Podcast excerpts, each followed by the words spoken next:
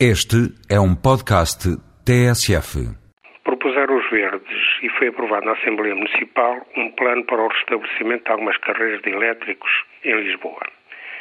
Foi entendido por unanimidade que aquele meio de transporte é o mais adequado à circulação nas colinas e aos trajetos nascente-poente.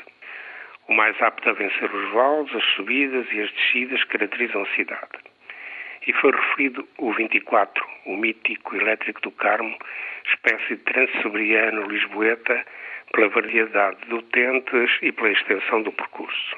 Começava nos caminhos de ferro entre fábricas e operários. Passava ao São João e assim se ligava ao além.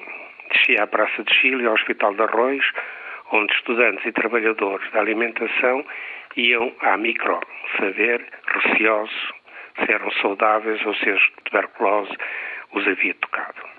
Subia ao técnico e em cada paragem se renovavam os passageiros democraticamente. Atravessava a Avenida da República a dois passos da Versailles e do Monumental. Depois era a mais dramática etapa, a que levava os familiares à visita dos presos na penitenciária. Descia ao Rato e à Politécnica e enchia-se de estudantes. São Pedro de Alcântara era a explosão das largas vistas e onde entravam em cena os de conservatório.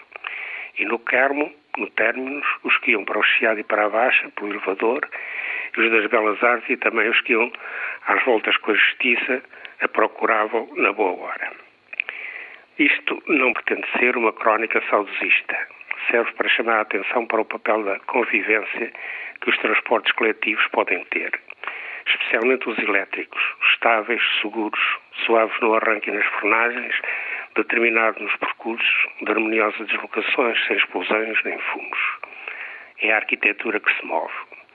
Dizia Carlos Paredes que lhe inspiração nos seus companheiros de viagem, nos amarelos.